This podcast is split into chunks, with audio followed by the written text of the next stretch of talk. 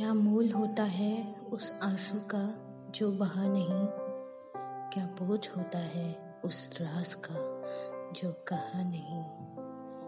क्या कोई सुन पाता है अनकही बातों को, क्या कोई भुला पाता है बीती हुई यादों को। क्या वापस आ सकता है बीता हुआ लम्हा, क्या काटा जा सकता है पूरा जीवन तन्हा।